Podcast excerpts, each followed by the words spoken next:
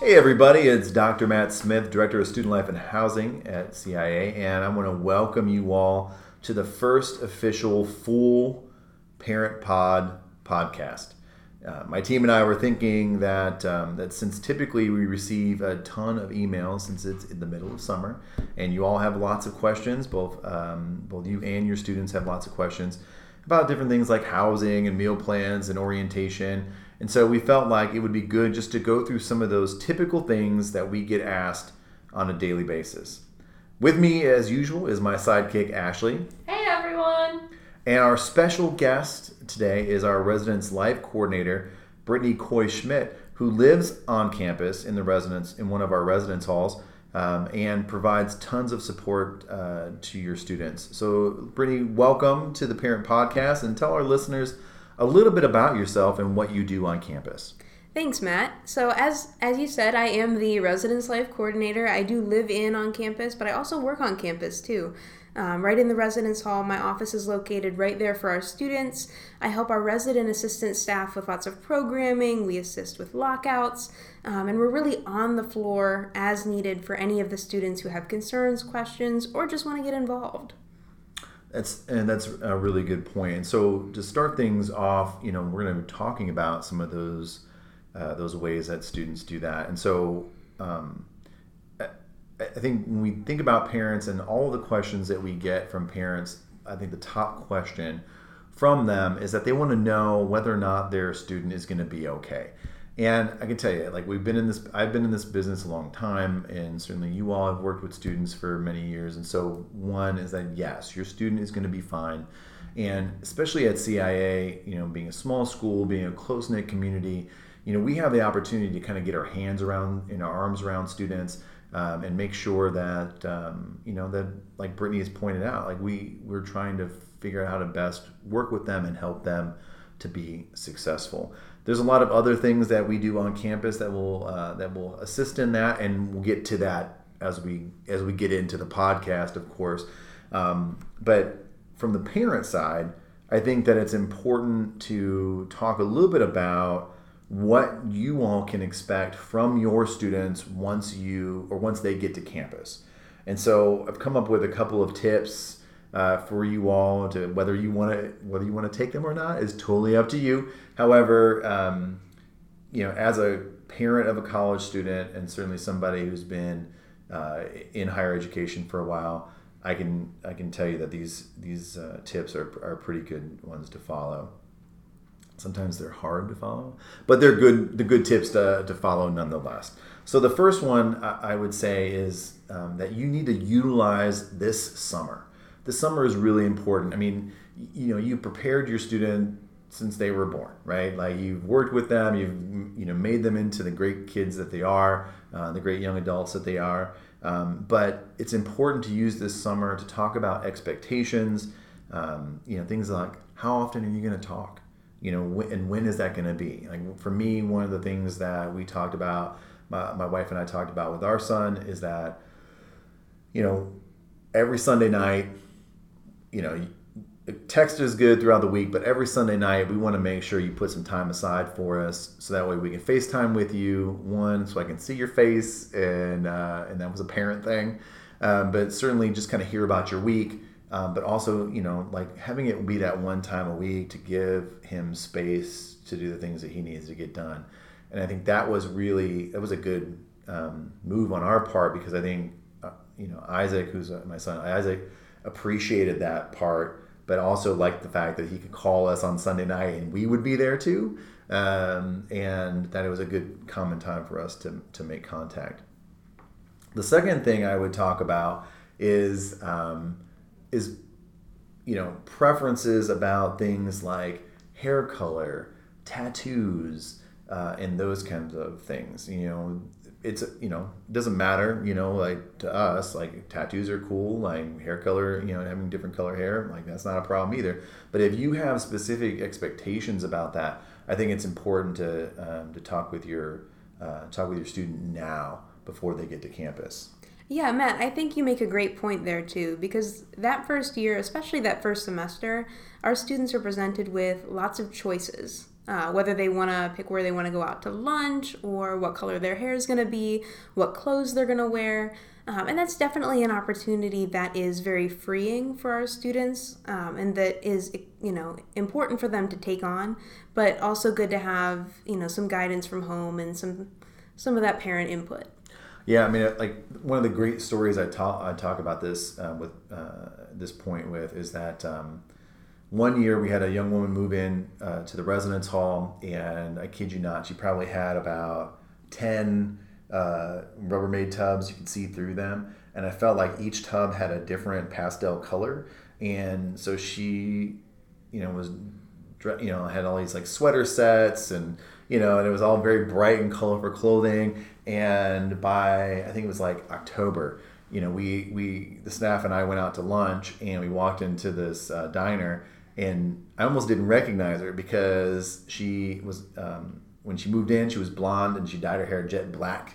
She was wearing like like I said when she moved in, she was wearing a lot of colorful clothing and pastels. And when I saw her, she was wearing like an AC/DC t-shirt and black jeans, and she had heavy makeup and so uh, it was an opportunity, I think, for her to experiment with who she was was trying to become. You know, who she was as a person.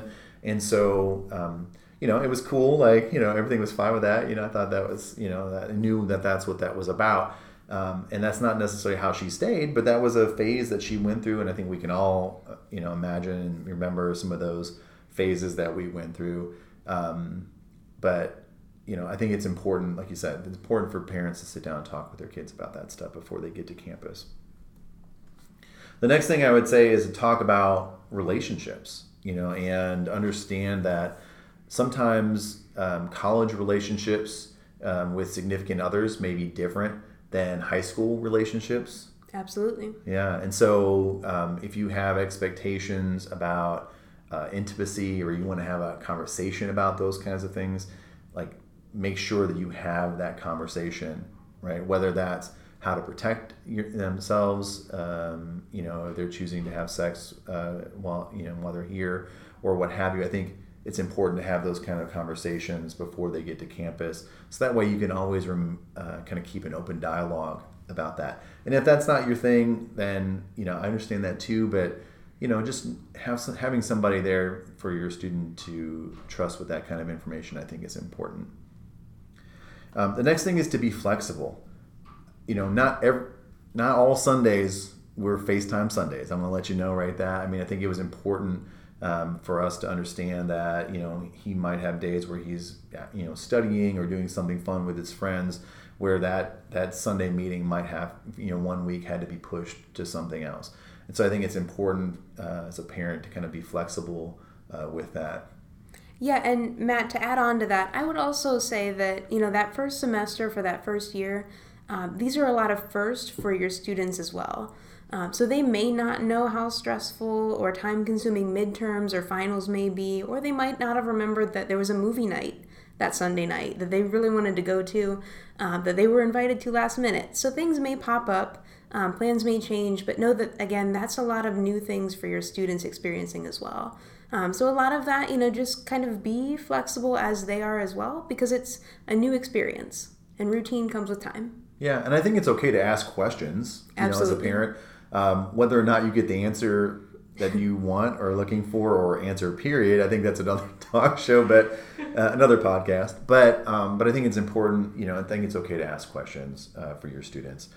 The next thing I would say is um, is to trust them. Right, you've raised them uh, you are you know bringing them here maybe you're dropping them off on campus or maybe they're driving to to and fro you know from home but you're entrusting that they, they're they're stewards of their own education. And so it's important to, to keep that uh, that trust with them.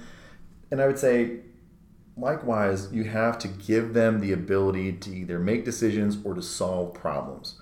So uh, again personal stories but i think one of the looking back on it at the time, it was a, it was tough. But looking back on it now, you know, one of the one of the great things that my mom did for me when I was in college, when I was a college freshman, was I had gotten something in the mail from financial aid at the school I went to, and while I was on campus, and they wanted me to come in. I think it was like I needed to sign a promissory note or something, right? But I didn't understand what that was, and so I called my mom and was like, "Hey, mom, like this, I got this in the mail. I don't know what this is."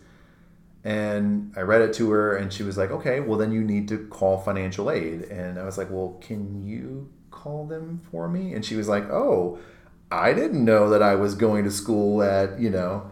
And I was like, "Well, you're not." She's like, "Exactly. Now go call financial aid, and if you have, if you still don't understand."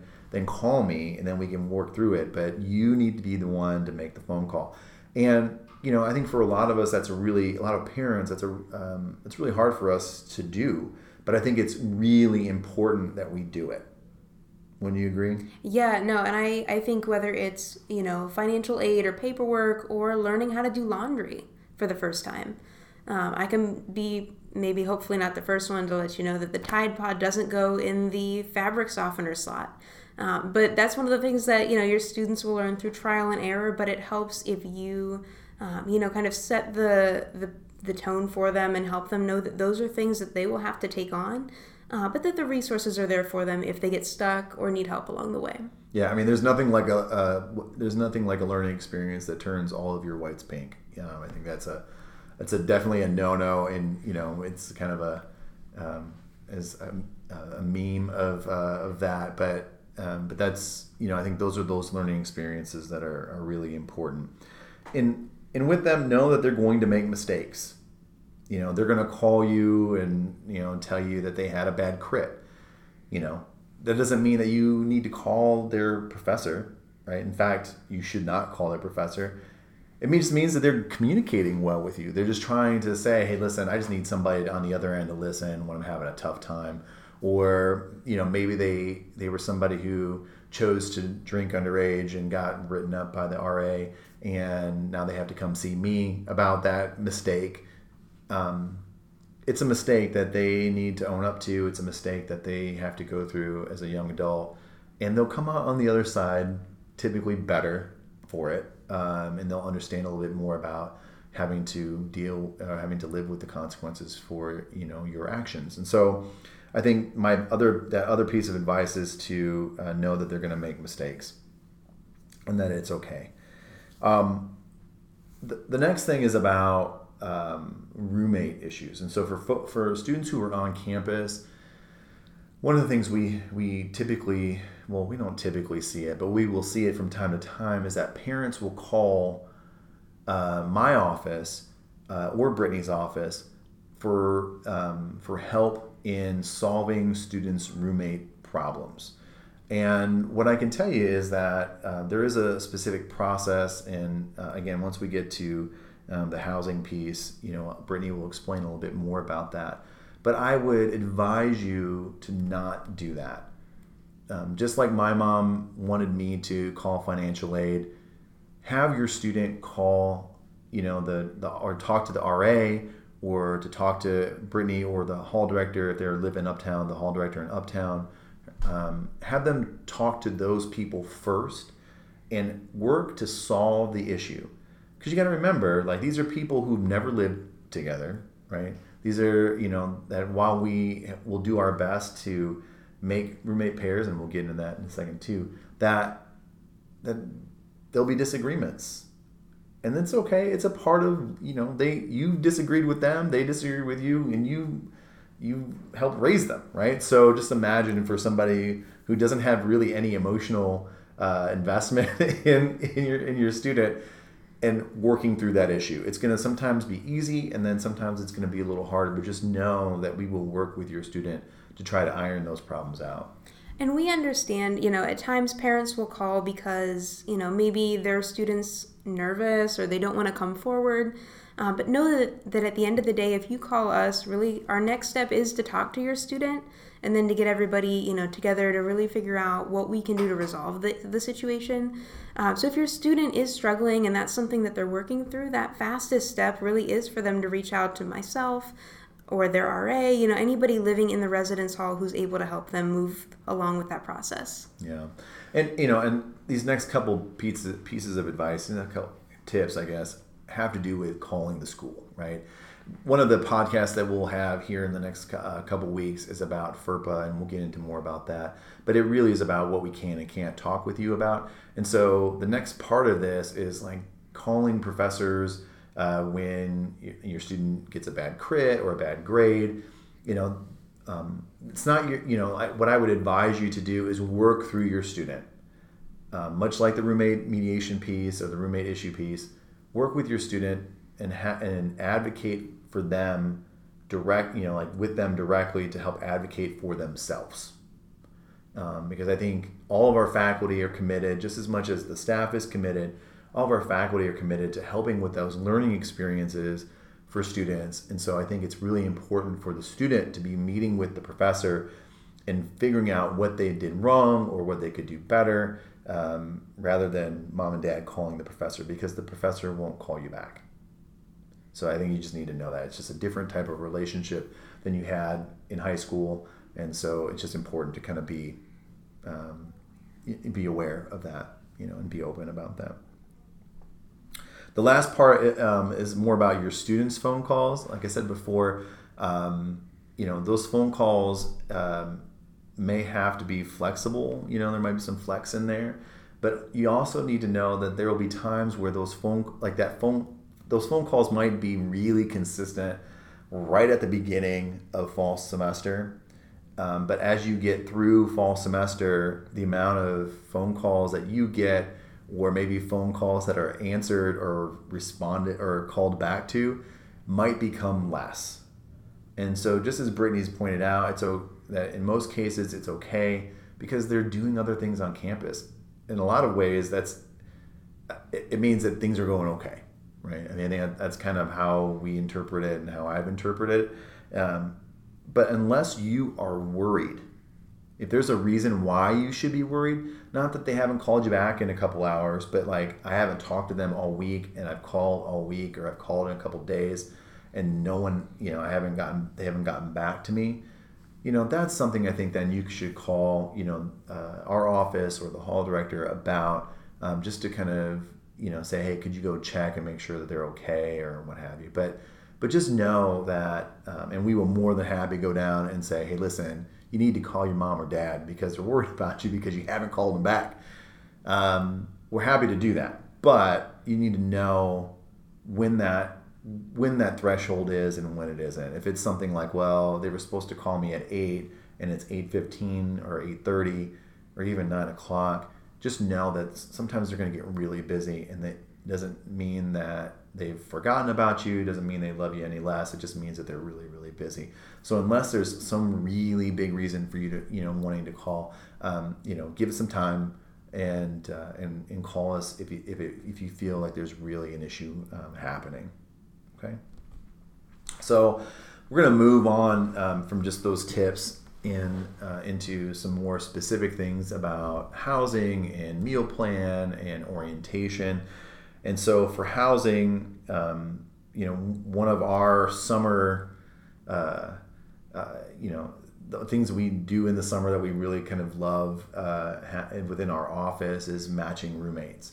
And so, Brittany, why don't you tell uh, the listeners a little bit about how that happens and, uh, and, and what we do when we match roommates? Absolutely. So, for roommate matching, um, CIA is actually pretty unique in that we match roommates by hand. Um, we don't put everybody into a system and hit the start button. We look at their roommate matching forms, we look at their mutual interest. Um, you know, we usually start with whether you're a smoker or a non smoker.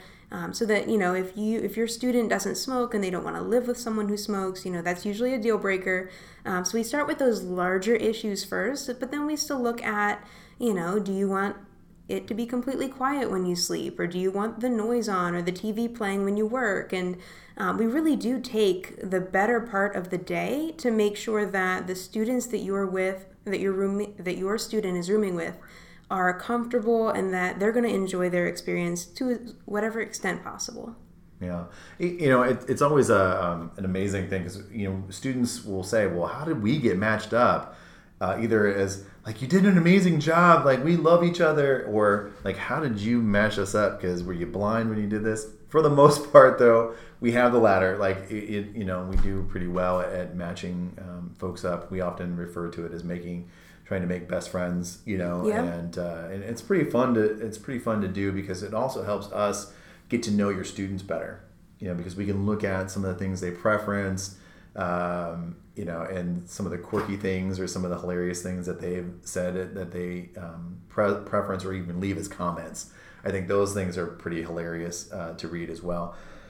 But we match them up. They're put into rooms pretty much randomly, really. Um, and um, so from that process, because we just finished that process, um, from that process, what happens then? Like when should when do students typically hear about their uh, who their roommates are and their assignments? Right. So, you know, we want to give it a little longer. Um, like you said, we did just finish matching, but we like to give that a few days just to make sure that we're confident with our choices, that there aren't any changes. And then, um, you know, in the next few weeks, typically in the middle of July, we'll send out your students' roommates um, to your student. They should be receiving that in the mail. Um, and that's going to include their name and then the contact information so that hopefully your student gets the ball rolling on you know what should i be bringing or what are you bringing? And you know at least getting to know their their future roommates names.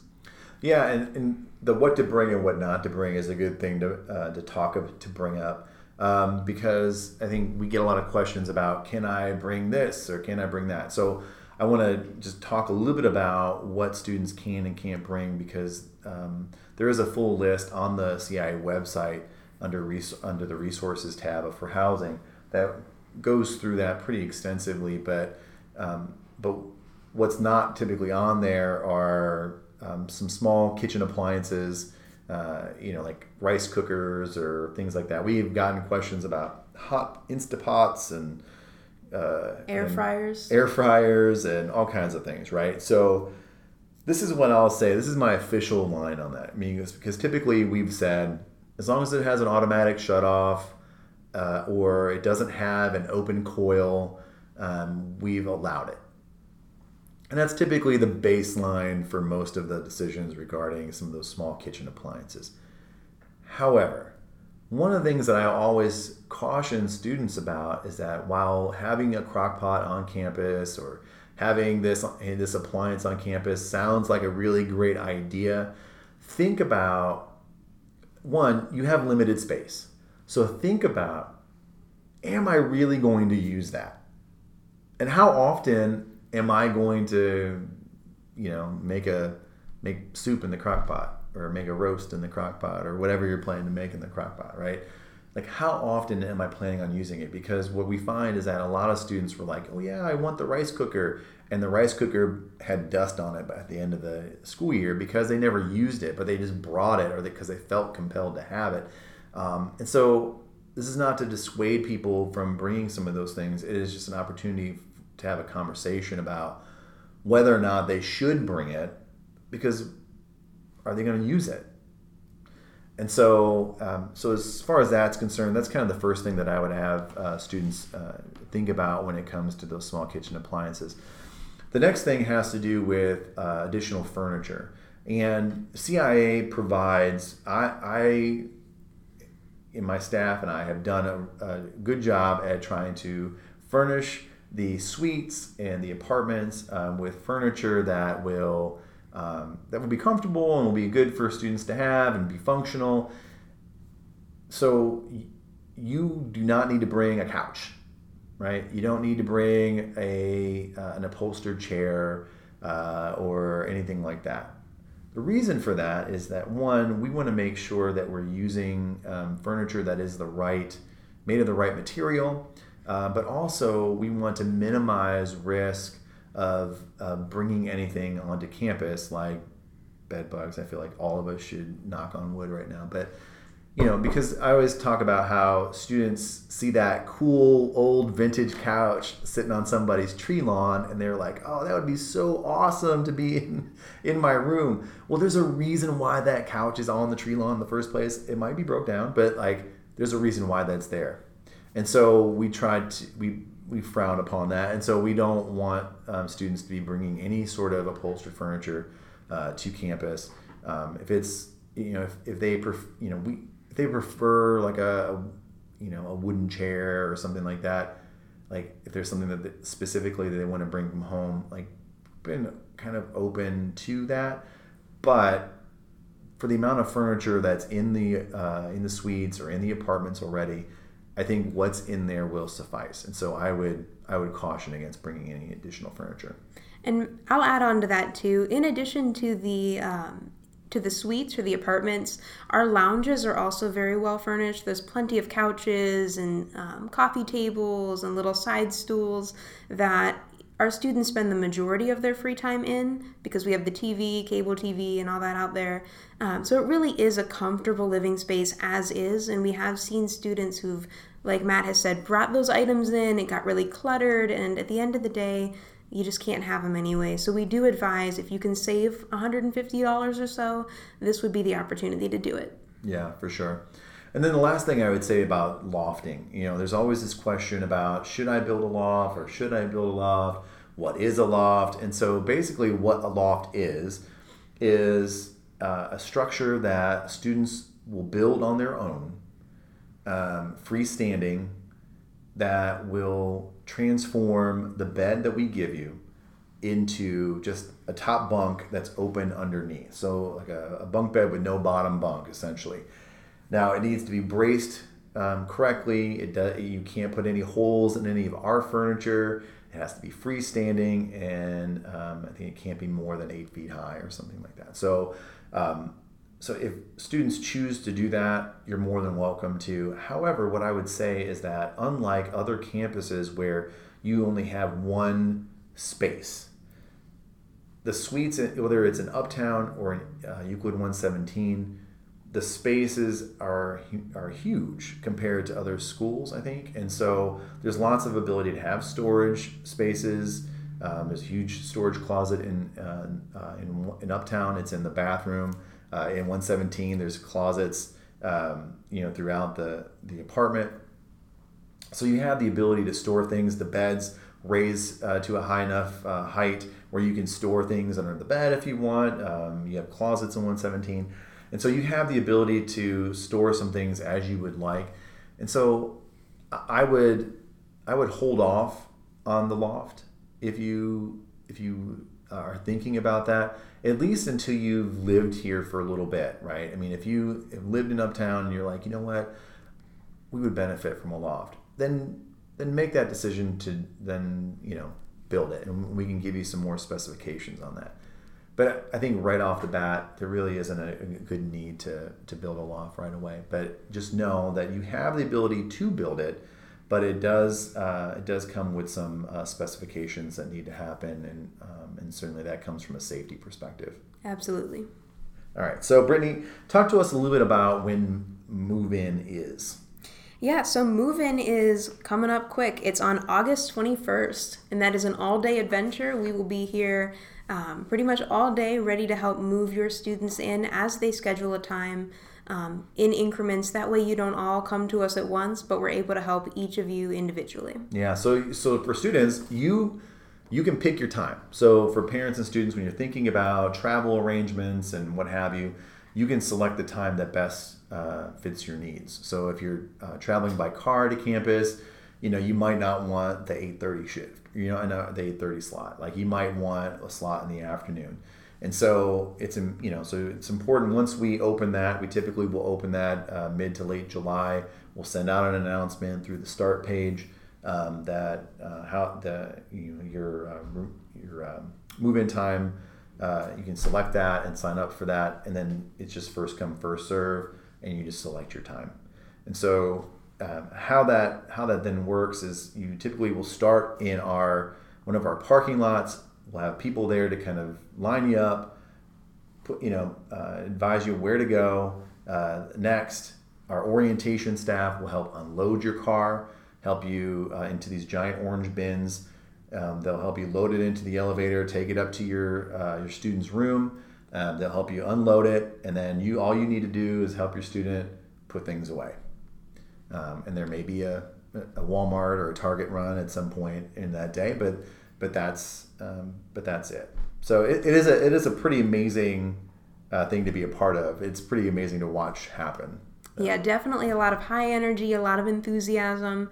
Um, and we are, you know, all throughout campus and on the floors ready to help with anything that comes you know, up or on your way, or any questions, anything um, specific to that move in or the orientation that will follow.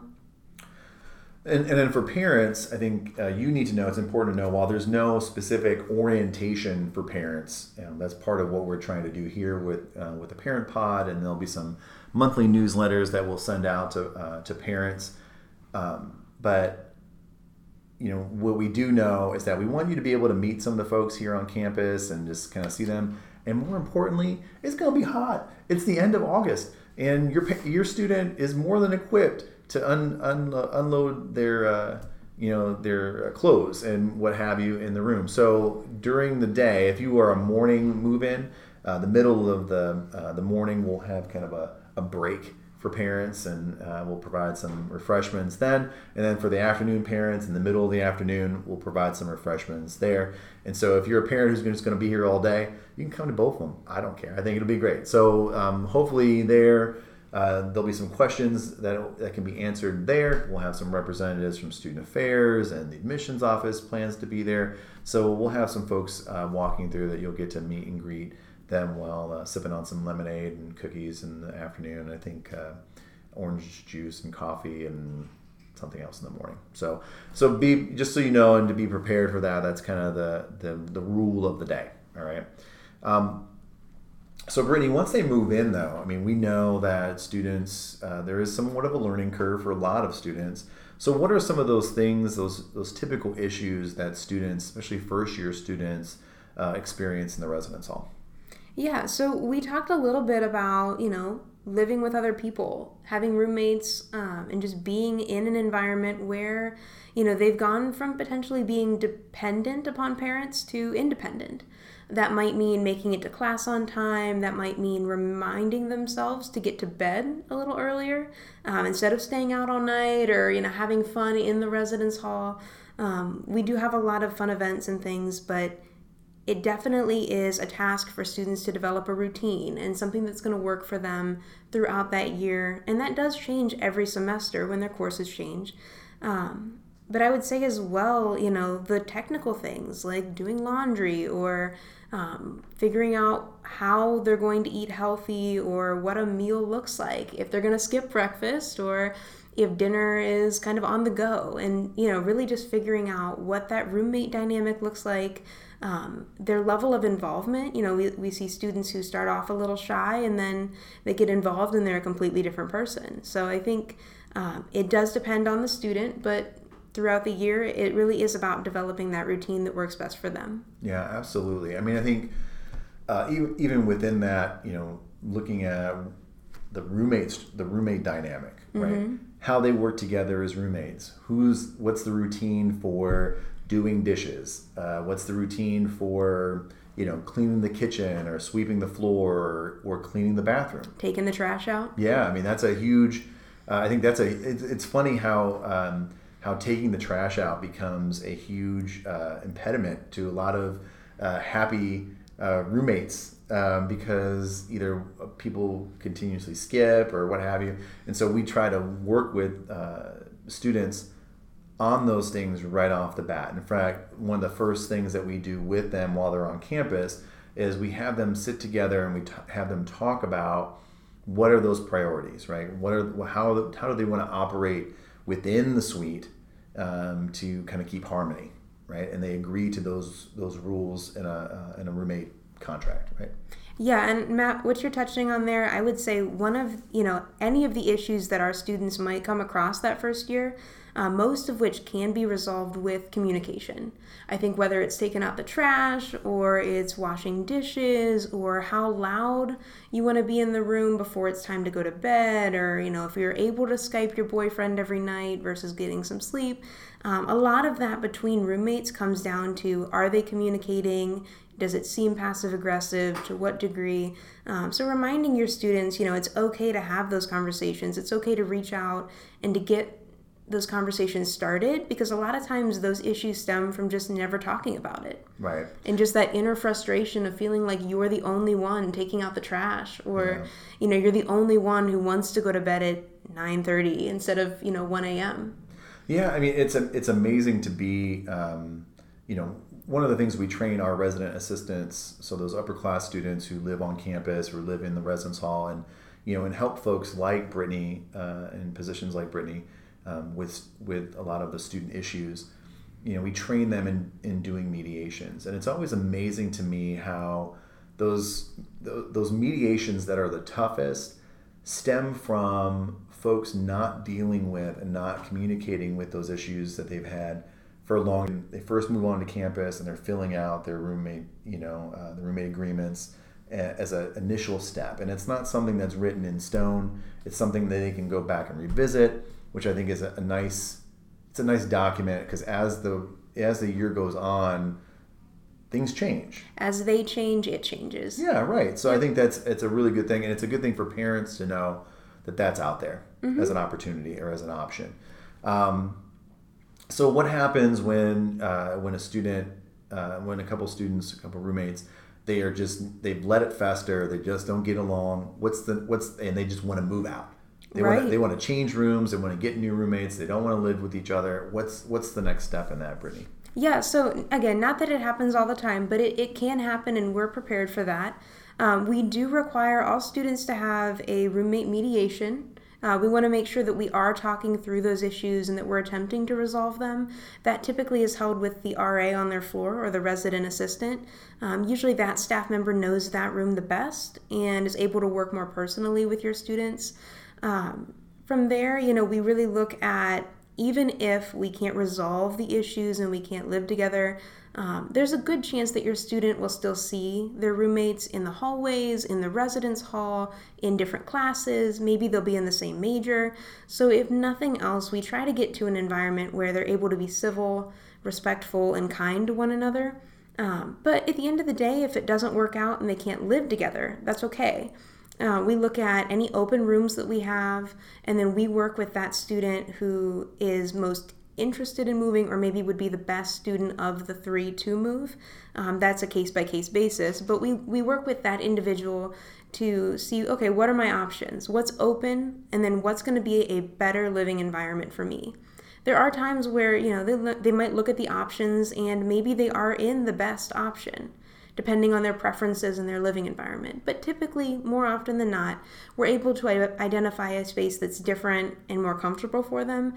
And then, because that's also a new environment with three other individuals who are already in a routine, already comfortable, we like to work with that student and have that potentially new RA um, work with the new group to come up with a new dynamic, a new roommate agreement. Really make sure that we aren't just giving them a new room and calling it a day. Yeah, no, I think I think that's uh, that's important. To, it's important for parents to understand how that process works because I think, in lieu of not knowing, I think we have parents who uh, are just trying to advocate for their students. Absolutely. Uh, you know, and so I think it's important to know how that how that works because they can. I think that helps ease parents' minds, lets them kind of take a little more of a hands-off approach because they know that we have a process in place that's assisting with them to work out their issues. And with that, I would say, you know, it's most important that your student, if they if they are having living con, living concerns or roommate troubles, that they're letting their RA or they're letting their hall director know. Because um, a lot of times we will have those concerns from parents, and we'll hear from parents first, but we'll never hear from the student. So if you know if your student's bringing that to your attention, just make sure that you know, the sooner we know, the less likely it is to get to that hostile, uncomfortable situation. And we can always just have a conversation. It doesn't have to be a mediation if they just want to talk through it and come up with solutions on their own. Yeah, and, and I would even say that sometimes um, that it's a it's a parent's issue with what's going on in the room, not necessarily the student's issue. And so um, for us, our priority is to work with the student. And if the student doesn't see it as an issue and the student is okay and they're telling us, hey, it's not a problem, I'm okay with it, then just know that that's, that's the avenue that we're going to uh, that we're going to take with that. So as long as the student is okay, we're good. You know, we're going to be good with that, even though it might be in conflict with how the parent thinks things should go. So there's some cases where that happens too. Of course. And uh, you know, and so I think it's important for our parents to understand that as well. So just kind of moving on into um, meal plans, we get a, quite a few uh, questions about meal plans. Um, but just to kind of explain um, a little bit about meal plans, there are two different types of meal plans. The first type, which there are three um, in that group, are traditional meal plans, where they are either five, seven, or ten meals a week in the dining hall. They go to the dining hall, they take their ID card, uh, the dining hall will swipe it through, and they walk in, and it's all they care to eat. Right? There's different stations and what have you. Um, but the thing, they also come with a little bit of what we call case cash, which is a declining balance program. Um, you know, there's probably about 30 or so restaurants, or you know, the bookstore takes it. There's two grocery stores that take it, uh, but there there's a bunch of restaurants that also take it and students can use their case cash just as a declining balance situation there. So each of those three come with a little bit of case cash. But the thing that parents need to understand about that meal plan is that if a student doesn't use their meal swipe in a week, so it's like five meals a week, seven meals a week, or 10 meals a week, if they don't use those swipes in a week, they disappear. They just get wasted. Our dining hall, where it's situated, it actually is um, it is approximately the same distance from uh, our office, the office that we're in doing this podcast, to the dining hall as it is from our office to Uptown Residence Hall. However, it's not necessarily in the footprint that students take every day. Um, and so just because they don't pass it, it feels like it might as well be in, you know, Antarctica, right? Definitely. So, so our students typically don't like that um, they don't. They would prefer a diff, They prefer the, the other kind of meal plan. However, we do have students who who are on a tradition. We call that a traditional meal plan. We do have students who are on a traditional meal plan. The other type of uh, meal plan that we offer, and I would say 96 to 90 97% of our students who are on meal plan, um, they are on this type of meal plan, is our case cash only meal plan. So it's our case cash starter plan. And what that is, is just one sum of case cash that students can use as that declining balance at anywhere that takes case cash. What parents need to know is that the dining hall does not take case cash. I know it sounds weird, but um, but because the dining hall is run by a third party group, they don't take case cash. They only take the meal swipes or actual U.S. currency.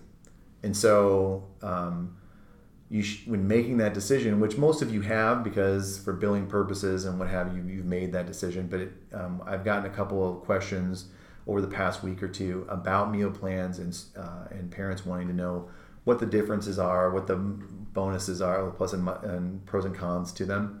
And so I would think, you know, and tell me, you know, um, you know, if you have an opinion on this, I, I think um, students like the case cash meal plan because it's uh, flexible. You know, they can eat when they want, how they want.